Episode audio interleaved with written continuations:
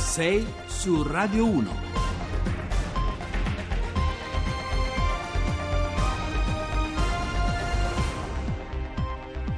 Bentrovati a 6 su Radio 1, buongiorno, lunedì 15 gennaio sono le 6 e 8 minuti al microfono con voi Giovanni Acquarulo. Oggi come ogni lunedì il nostro racconto vi accompagnerà fino alle 8, un lungo viaggio che proveremo a percorrere insieme intrecciando i temi da prima pagina con gli spunti, le suggestioni, le storie che vivono al margine dei titoli appunto da copertina che pure discutiamo quotidianamente, storie che rimbalzano dallo spazio pubblico alle nostre, alle nostre vite private. Dunque se i temi della campagna elettorale faranno da baricentro la terza parte della nostra trasmissione. Nella prima e nella seconda parte ci occuperemo di Germania con la scommessa decisamente impopolare di Frau Merkel e Martin Schulz di rilanciare una terza edizione della grossa coalizione tra centristi e socialdemocratici.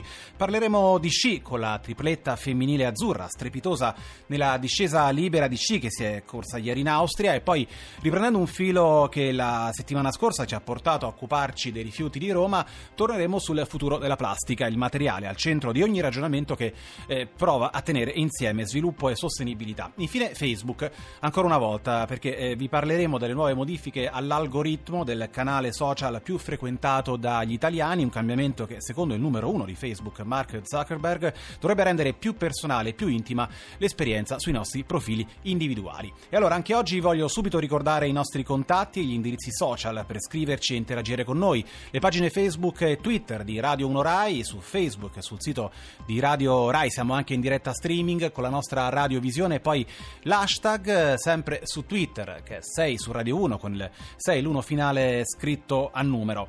E poi il numero telefonico, il numero telefonico per eh, scriverci e il numero telefonico ve lo ricordiamo è eh, il eh... 6 su Radio 1.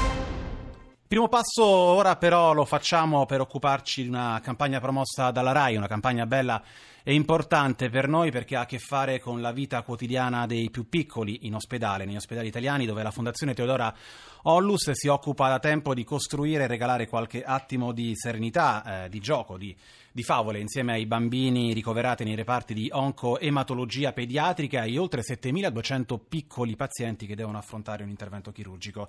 Per questo fino al 3 febbraio sarà possibile inviare un sms o chiamare da rete fissa il numero solidale 45545 e donare così 2 euro oppure 5 euro che la Fondazione Teodora Ollus investirà per formare i propri dottor sogni, artisti di corsia, li abbiamo chiamati così, cioè clown, mimi o attori che si alterneranno tra eh, le sale e i reparti delle nostre strutture di cura per giocare con i piccoli ricoverati.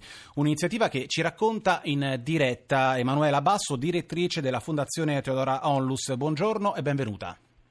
Buongiorno a lei, buongiorno a tutti i radioascoltatori. Allora, eh, dottoressa, eh, chi sono e, e cosa fanno i vostri volontari? Intanto eh, la, ringrazio per la domanda proprio per specificare che non si tratta di volontari ma di professionisti, sono tutti artisti professionisti assunti dalla Fondazione e specificamente formati proprio per operare in ambito ospedaliero pediatrico.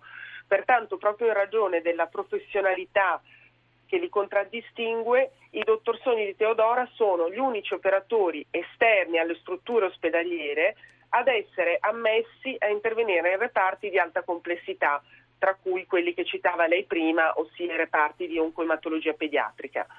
Proprio in questi reparti i dottor Sogni ricevono un passaggio di consegne dal medico o dallo caposala che li informa sullo stato di degenza di ciascun bambino ricoverato in quel reparto e su quella base il dottor Sogni struttura la propria visita, che è una visita individuale costruita ad hoc per ciascun bambino.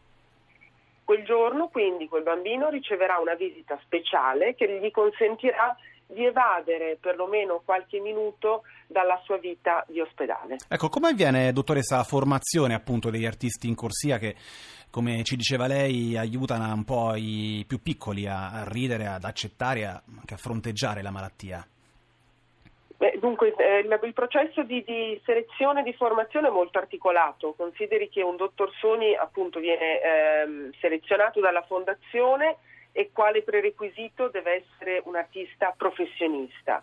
dopodiché riceve una formazione specifica basata sull'esperienza di Teodora che comunque è operativa in otto paesi nel, nel mondo da 25 anni, una formazione che eh, si articola nell'arco di tre anni dopodiché il dottor Sogni da junior diventa senior e può cominciare a intervenire e operare anche da solo.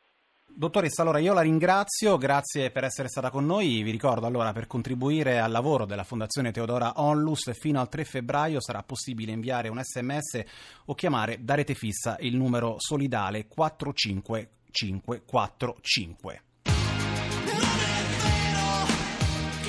Nuovo singolo di Caparezza, una chiave, sono le 6 e 16. Vi ricordo anche il nostro contatto telefonico che prima c'era sfuggito per sms, messaggi WhatsApp e anche messaggi vocali. Il numero è il 335 699 2949. Ora un altro passo lo facciamo insieme per andare in Germania, dove a più di 100 giorni di distanza dalle elezioni politiche la CDU, il partito della cancelliera uscente Angela Merkel, che dopo il voto ha ricevuto il mandato per governare nuovamente, e il partito socialdemocratico della SPD di Martin Schulz hanno stretto un preaccordo per avviare le trattative che serviranno a definire una nuova coalizione. L'obiettivo è quello di formare un governo e mettere così fine alla, a uno dei più lunghi periodi di incertezza politica nella storia tedesca recente. Allora, di tutto questo noi ne parliamo stamattina con Udo Gumpel, corrispondente per l'Italia della TV tedesca RTL. Buongiorno Gumpel e ben trovato a Radio 1 buongiorno, buongiorno ai nostri ascoltatori. Allora, Gumpel, una nuova riedizione della grossa eh, coalizione, parliamo di questo, sembrava non volerla nessuno, soprattutto i socialdemocratici, si cercava una discontinuità, un governo eh, di cambiamento. Invece, eh, Gumpel, la Germania riparte in qualche modo da dove l'avevamo lasciata. Ecco, quali sono le prospettive ora? La prima domanda da porsi è se oltre al al leader dell'SPD che ha dovuto cambiare uh, opinione 180 gradi perché lui diceva mai più con eh, la Merkel, mai più con la CDU. Adesso ehm, il preaccordo c'è, però c'è un grande malumore nel Partito Socialdemocratico che si aspettava in realtà eh, quattro anni di opposizione per rigenerarsi dopo la sconfitta e invece oggi il Martin Schulz chiede senso di responsabilità e secondo un vecchio slogan di Willy Brandt, prima il paese e poi il partito. E speriamo eh, adesso diciamo, per la governabilità della Germania che i, gli iscritti del partito che poi alla fine devono votare eh, saranno d'accordo con la leadership. Ecco Gumpel, chi è che la voleva più fortemente questa, questa alleanza? Ma in realtà l'SPD non lo voleva più perché aveva detto che un'alleanza già lunga con, la, eh, con, i democristiani ci rovina perché la Merkel è una politica molto brava che ci succhia la linfa vitale del partito lei si assume il nostro programma, lo fa suo e noi alla fine restiamo a mani vuote. Questo insomma è il succo dell'idea e della paura dei socialdemocratici di finire e veramente già sono ridotti al 20%, una volta un partito che governava da solo con il 40% e con un insomma, loro temevano e temono forse giustamente che la Merkel con la sua camaleontica politica di adattamento e, e, potesse veramente rovinarlo del tutto, ma anche la CDU non sta mica tanto bene perché aveva il 41,5 e mo è scesa a 32, cioè voglio dire gli elettori hanno punito eh, questa grossa coalizione che adesso ha ancora la maggioranza dei seggi, ha ancora la maggioranza del voto popolare, però è diventata una normale coalizione. Ecco, eh... non sì, sì, Gumpel, è molto chiaro questo. La bozza di accordo che poi, eh, ricordava anche lei, andrà sottoposta poi ai congressi dei due partiti, eh, è lunga 28 pagine e, e, riproduce in modo molto minuzioso da questo punto di vista, i tedeschi eh, sono formidabili in questo, riproduce in modo molto minuzioso tutti i temi che dovranno essere poi la base eh, di governo della nuova coalizione. Uno dei punti più divisivi era il tetto al numero dei rifugiati, quello che eh, i tedeschi eh, chiamano Obergrenze. Eh, l'intesa che è stata raggiunta eh, soddisfa eh, le richieste dei centristi, ma secondo lei basterà anche incontrare quelli che sono eh, poi le aspettative dei socialdemocratici? Ma i socialdemocratici hanno detto che la nostra Costituzione tedesca, la Grundgesetz, vieta Obergrenzen, vieta limiti perché noi dobbiamo accogliere chiunque abbia il diritto di essere accolto. È chiaro che anche i, i contratti internazionali, gli accordi internazionali prevedono questo, ma è, questo è, è certamente irrealistico. Dunque fissare una diciamo, una, una, cifra eh, a cui si mira, perché si dice quello è il numero di eh, 200.000 all'anno per dire la cifra, no? l'Italia sarebbe già in crisi e rivoluzione in piazza con 200.000 all'anno, l'abbiamo visto con 100.000 cosa è successo in Italia, però la Germania ha una tradizione più, più ampia di, eh, di accoglienza di, eh, di migranti ed è anche un paese eh, con già 82-83 milioni di abitanti, dunque già abituata, però questi 200.000 forse non sono il problema eh, grave, anche l'SPD lo può accogliere, forse è molto più grave che la Germania voleva eh, cambiare il sistema eh, del, delle mutue, del sistema del finanziamento eh, del sistema sanitario, eh, coinvolgendo anche eh, le persone che oggi non ne partecipano come, eh, come sono eh, le persone, i professionisti, Benissimo. una parte delle, dei dipendenti dello Stato e dunque la socialdemocrazia voleva lì introdurre una maggiore eh, so, eh, sicurezza sociale e una giustizia sociale, che quella è stata bloccata del tutto e forse non a torto perché in altri paesi che hanno introdotto questo sistema come l'Olanda non ha funzionato per niente. Dunque, D'accordo. E, no, su, su, questo l'SPD è stata delusa, no? eh, dunque anche un motivo per dire non abbiamo ottenuto niente da queste trattative. Vedremo allora cosa, cosa deciderà la base della SPD. Io intanto ringrazio Udo Gumpel, avremo modo di riparlarne anche nelle prossime settimane. Le auguro buona giornata e buon lavoro. 6 su Radio 1.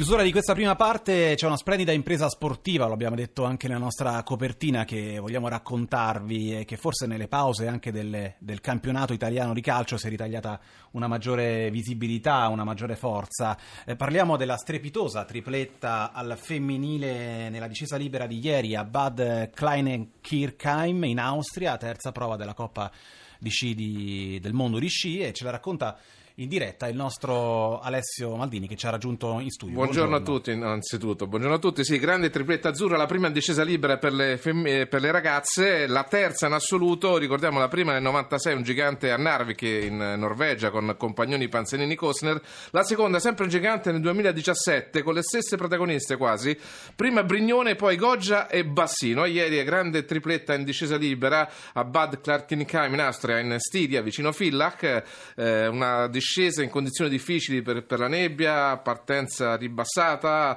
eh, però le, le, ragazze hanno fatto una grande prova. Eh, tra l'altro messa in discussione da una francese Gauthier che è partita con il numero 36 di pettorale che è arrivata quarta a pochi centesimi. Però grande prestazione delle tre con la prima tripletta storica, eh, poi vittoria dedicata ad Elena Fanchini, la sorella di Nadia, arrivata terza che sta combattendo, sta, sta affrontando una difficile sfida, eh, salterà le Olimpiadi, dunque eh, per motivi ben più seri. Però grande grande, grande risultato. Ecco Alessio, proprio in prospettiva Olimpiadi è un risultato che dovrebbe, potrebbe confortarci. Sì, perché l'Italia va a caccia di una medaglia d'oro che non è riuscita a vincere alle Olimpiadi di Sochi quattro anni fa eh, e le azzurre hanno una grande possibilità. Tra l'altro la Goggia, la vincitrice, ha detto il mio sogno è quello di vincere una medaglia olimpica che le manca anche alla Coppa di specialità e può realizzare entrambe le cose.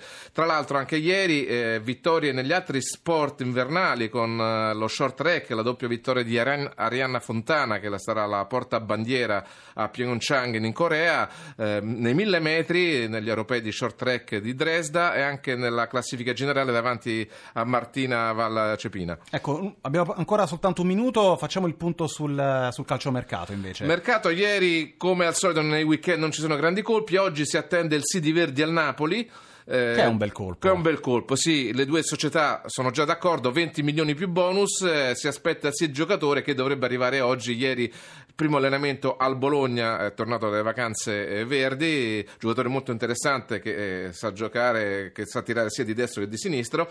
Verdi ha deciso, almeno così eh, leggiamo, per il sì. Certo, era una scelta difficile, titolare nel Bologna o riserva del Napoli eh, oggi Farà si la riserva sì. di chi, eh, Alessio? Eh beh, lì eh, sai, sono i titolarissimi Calleoni, Insigne e, Mertens. Può giocare in, entram- in tutti e tre i ruoli perché sa tirare bene di destro e di sinistro. In una partita ha segnato due punizioni, una di destro e una di sinistro. Eh, certo, non sarà facile eh, giocare titolare, forse eh, più in Europa League che in campionato, però eh, il Napoli eh, fa- ha fatto un bel colpo. Benissimo, allora vedremo se poi una certa rigidità del modulo di Sarri consentirà anche l'ingresso e lo sviluppo del gioco di Verdi. Noi siamo in chiusura di questa prima parte, grazie anche ad Alessio Maldini. Ora ci sono le informazioni sul traffico di- dell'Onda Verde, poi noi torniamo subito dopo con le anticipazioni del giornale radio.